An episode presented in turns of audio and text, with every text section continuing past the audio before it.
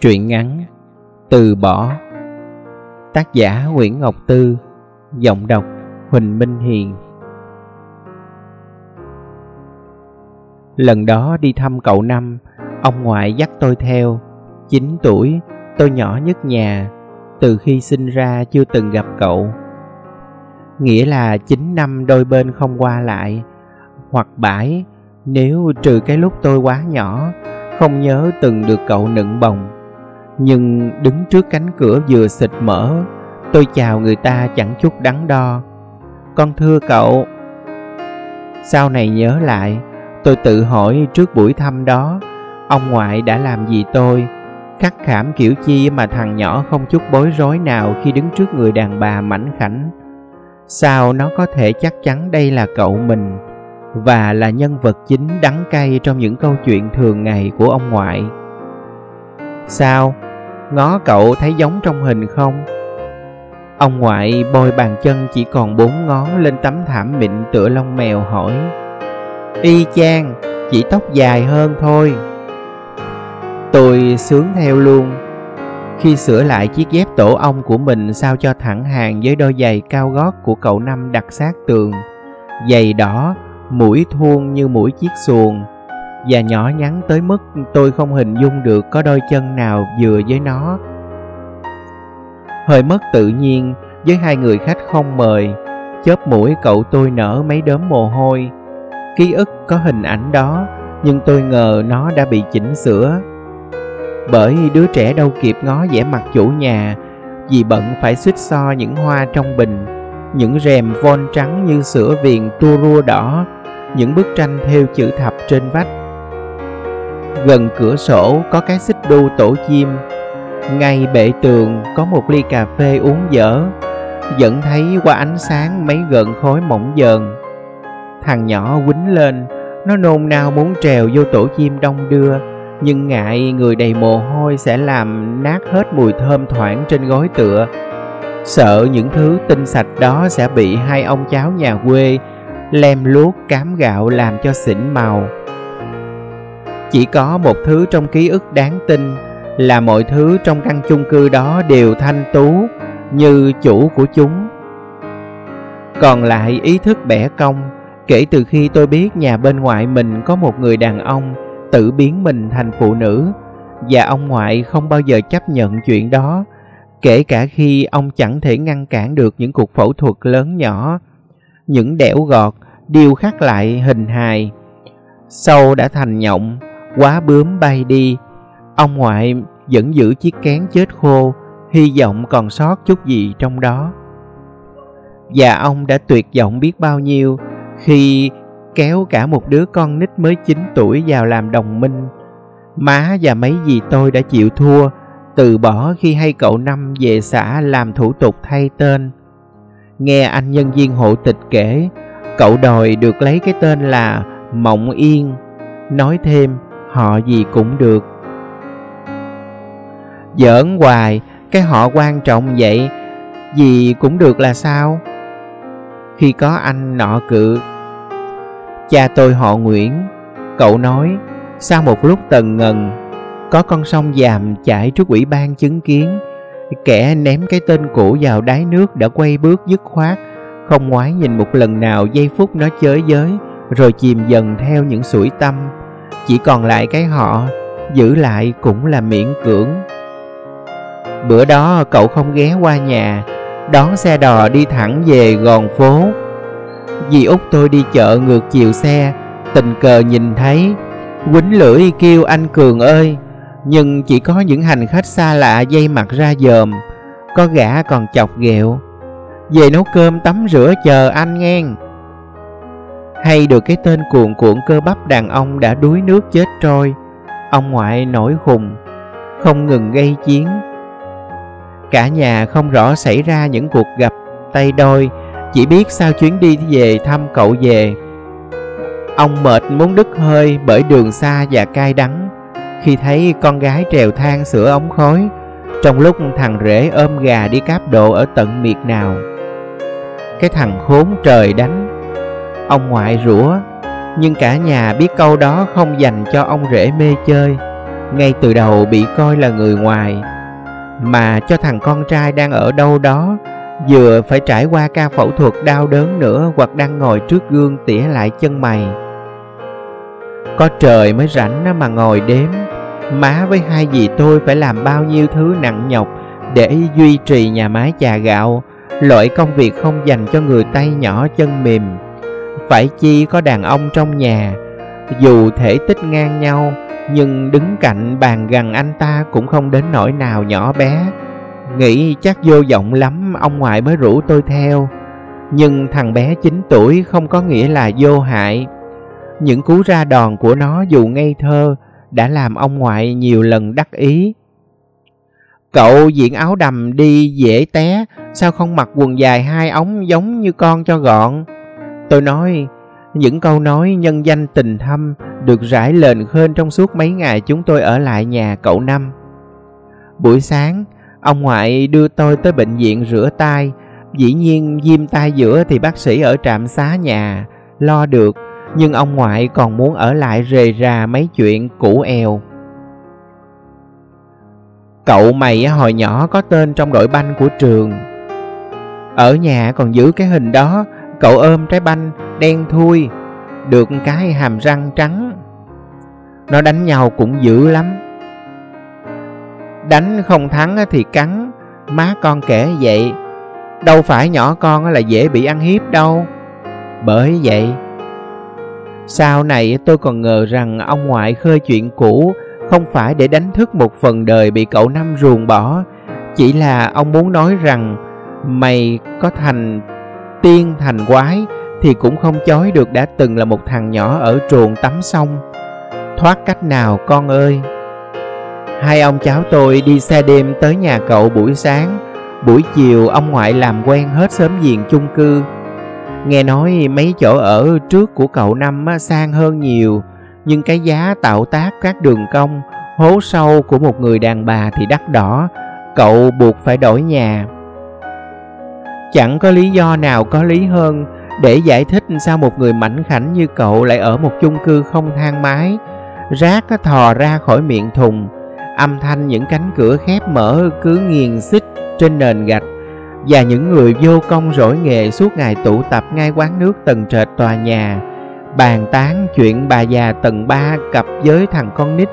Ai đó ở tầng 5 bị ếm xì bùa một chỗ quá lý tưởng để ông ngoại tuyển mộ chiến binh, những người không bao giờ tiếc thời gian và nước miếng. Thằng cường, con tôi thấy vậy chứ hồi chưa chuyển giới nhìn nó ngầu dữ lắm. Ông ngoại nói giọng da vào những bức tường dội ra sân nắng, nơi có hồ nước thả bèo qua dâu và mấy đăng, mấy băng đá sức mẻ đặt quanh. Suốt chạng dạng là chỗ của những đứa trẻ bị ép ăn cùng với những bà mẹ bưng chén cơm ruột đuổi theo không mệt mỏi. Chỉ cần một chi tiết làm mồi, là khói thị phi tỏa khắp chung cư, người ta hít hà. Kêu có cho vàng họ cũng không dám tin con nhỏ từng là đàn ông. Người làm say sẩm không gả chồng trong tòa nhà. Và những bà già hay đưa chuyện cứ tò mò sao cô ta không tham gia mấy cuộc thi sắc đẹp hay ít nhất cũng phải đóng phim. Làm đàn bà khổ thấy mồ, thiệt không hiểu ham gì mà bất chấp.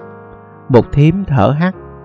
Bởi vậy, ông ngoại tôi nhanh chóng chụp lấy cái ngậm ngùi của người đem vào câu đầu môi.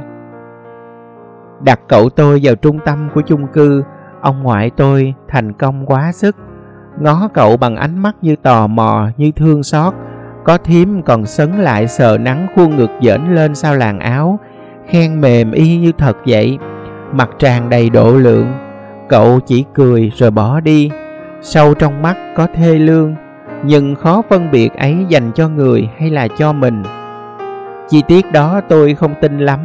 Con nít biết gì mà nhìn đáy mắt, cũng như chuyện xảy ra ở ban công.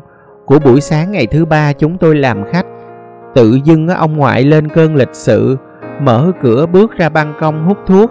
Sau mấy bữa làm giữa không khí trong nhà bằng cái thứ khói hôi xì cậu tôi đứng ở kệ sách ngó theo mắt bỗng rực lên rồi tối rộ. Cảm giác cái thứ ý nghĩ đen nào đó tràn rìa não. Ngoài kia ông ngoại đi tới lui, và khói vào mấy chỗ đổ quyên bằng tất cả những sự căm ghét như ghét những gì quá sức đàn bà ở trong căn nhà của cậu. Không thể đập phá tất cả chúng, đâu thể vờ như lỡ tai quá hai lần sau khi cho về cát bụi, chậu cỏ, gương và bình bông màu trứng sáo. Ông phà khói thuốc vào những thứ chẳng có tội gì hết, và khi ông bước tới lan can, xoay người, định tựa lưng vào đó thì cậu tôi thảng thốt kêu, đừng cha, rào gãy nói gãy cũng không chính xác. Giải lan can được làm bằng sắt, lâu ngày gỉ xét, đứt chân, dù vẫn đứng sững. Sẽ khó thấy cái chỗ đứt ấy bởi đã bị những chậu cây nhỏ che khuất. Nhưng chỉ cần tì người vào, cầm chắc rơi từ tầng 2 xuống đất. Độ cao đó không làm ai chết, nhưng chẳng gì đảm bảo người già nào đó không bị gãy chân, dập xương sườn. Gãy xương không chết nhưng rất cần nhiều thời gian để lành lại.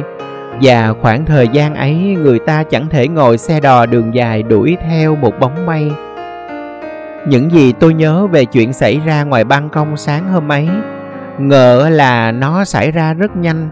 Ông ngoại bước ra ngoài, cậu kêu lan can gãy. Ông không cảm ơn mà còn dây qua cạo nhạo, sao không kêu thợ sắt sửa lại để vậy chết như chơi? Hoàn toàn không có thời gian cho một người trưng bày cái nội tâm phức tạp trước cơ hội được tự do sống trong hối lỗi. Từ ngờ ký ức mình, tôi không tin hồi ký. Một ông già kể lễ tuổi thơ buồn tuổi, vào đúng thời điểm đó, thằng nhỏ có tan nát vậy không? Hay nó chỉ buồn chút rồi quên, mê chơi, vô lo, giống như bản chất của mọi đứa trẻ? Mấy ngày ở lại chơi nhà cậu năm, mỗi ngày tôi phản bội ông ngoại mấy lượt. Tôi gần như bị khuất phục hoàn toàn bởi một thứ nào mà cậu cũng sẵn, mùi thơm.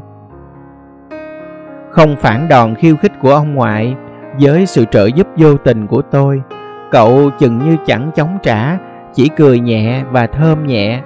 Cái mùi thơm của thịt da như được tiết ra từ tủy xương, khiến tôi tò mò muốn chết theo hỏi hoài, cậu làm sao mà thơm được như vậy? Làm đàn bà, cậu tôi nói, mắt ngó ông ngoại, hơi mỉm cười, câu trả lời chắc chắn chẳng dành cho con nít. Nhớ cậu, trong tôi không phải là không có chút cảm giác tình thân. Cậu không chê tôi hôi sình hay kéo vào lòng, chải mớ tóc cháy nắng. Bất chấp tôi gọi cậu ơi, cậu à giữa đám đông gặt bụng cái nhìn chân hững buổi tối nào cậu cũng dẫn tôi đi ăn kem ở ngã tư bổn ngựa. Những ngón tay thuôn muốt mà tôi nắm lấy lúc qua đường luôn làm tôi căng thẳng. Chúng mềm như của một đứa trẻ, nhìn rất thật ở những mạch máu nhỏ hiện ra rồi biến mất vô chừng và gần như không nhận ra đoạn khớp nối giữa các đốt bằng mắt. Dứt khoát những ngón tay không phải ông bác sĩ nào tạc nên, tôi nghĩ vậy lần đầu tiên nghi ngờ chuyện ông ngoại nói. Trên người cậu năm mày thứ chi cũng giả hết. Đâu, cũng có thứ thiệt, giọng nói thiệt. Bữa đó má tôi phụ thêm.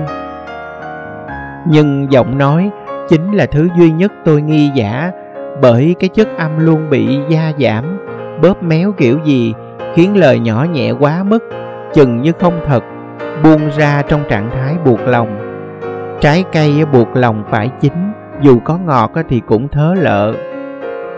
Thấy vậy chớ cậu mày ca thần sầu lắm. Vào buổi tối thứ ba làm khách trong nhà cậu. Ông ngoại nói trong lúc ngồi gỡ cái lớp da nẻ ở gót chân, những lúc đó trong ông mơ màng, và nói thứ chi cũng có vẻ bâng quơ. Giọng vậy sao ca được? Tôi cãi, nhiều lúc tôi thấy ông ngoại không đáng tin chút nào không tin á, mày kêu cậu mày ca thử đi. Bữa đó, cậu có thể từ chối. Kêu không thuộc bài nào, hoặc đau họng hết hơi. Kệ tôi kèo này bởi muốn chứng minh ông ngoại đã sai. Nhưng cậu nựng bó nọng dưới cầm tôi, nói luôn ừ ca thì ca. Đoạn tuyệt. Tôi nhớ tên bài hát, dù sau này phát hiện có tới dài ba cái. Đoạn tuyệt. Và tôi không phân biệt được được bữa đó cậu năm ca bài nào. Cả nỗi buồn trong từng bài hát cũng khiến tôi bị nhiễu lẫn bởi đoạn tiệc thường y hệt như nhau, nhiều đau đớn. Rất có thể cậu ca bài du dơ nào khác, chẳng ẩn dụ gì, nhưng ý thức đã thay đổi bằng một đoạn tuyệt mang tính biểu tượng cao hơn, hợp với hoàn cảnh hơn. Khỏi nói giọng ca của cậu làm tôi thất vọng cỡ nào, dở nát ở những nốt cao và mất hút ở đâu khi ngang qua chỗ thấp. Vừa cất giọng lên là bao nhiêu sinh nhỏ trên người cậu, giờ ngực ngay lập tức. Sao những thanh tú ấy có thể phát ra âm thanh như vậy nhỉ? Giọng này thần rầu chết ngựa, ai mà sầu ngoại ờ con gà trống gái làm sao cũng là tiếng gà trống. Ông ngoại chăm điếu thuốc, khoái chí cười lúc đó ông quên gà trống thiến thì không thể gáy. Tôi không nhớ sao câu nói ấy vẻ mặt cậu ra sao, nhưng có thể như mọi khi, cậu chỉ cười, độ lượng. Sáng sau, ông cháu tôi thức dậy không thấy cậu đâu. Trên tủ lạnh thấy dán tờ giấy ghi mấy lời nhắn, rằng đồ ăn nấu sẵn trong tủ lạnh. Khi ăn nhớ lấy ra hâm nóng. Cả ngày tiếp theo, cậu năm cũng không về ông ngoại bồn chồn như vị tướng dẫn binh vào chỗ giường không nhà trống chẳng biết giặt chơi chiêu gì tiếp theo Buổi xế trưa ngày thứ sáu, ngày mà ông ngoại không nói lời nào, tổng quần áo ướt trên dây phơi vào giỏ dắt tôi ra bến xe. Cậu Năm được bạn đưa về với cái cổ quấn băng trắng, người hơi xanh. Hỏi cậu bị làm sao, người bạn kia cười, cắt dây nói. Hiểu lầm vẻ mặt của ông ngoại tôi, người kia trấn an luôn. Tiểu phẫu thôi, so với mười mấy cuộc trước là đồ bỏ. Ông ngoại tôi nuốt nước miếng như nuốt khúc xương, ngó ra cửa, trước khi cậu Năm chìa cho tờ giấy nhỏ màu hồng. Cha về đi, cậu ghi, chữ thanh tú như người, và không hiểu thừa dù là nửa chữ. Không hiểu sao lúc đó tôi linh cảm đây là lần cuối cùng ông ngoại và cậu gặp nhau. Khi nhón chân ngó vào tờ giấy, ông ngoại buông tay. Và cậu lại sắp đổi nhà, đến một nơi không ai biết cậu từng là ai. Lúc đó tôi 9 tuổi, gặp cậu năm tôi lần đầu, nhưng đã nhìn thấy hoạt cảnh của những lần tình cờ gặp lại sau này. Tôi lạnh như không, và chúng tôi chào hỏi nhau hệt như chưa từng quen biết.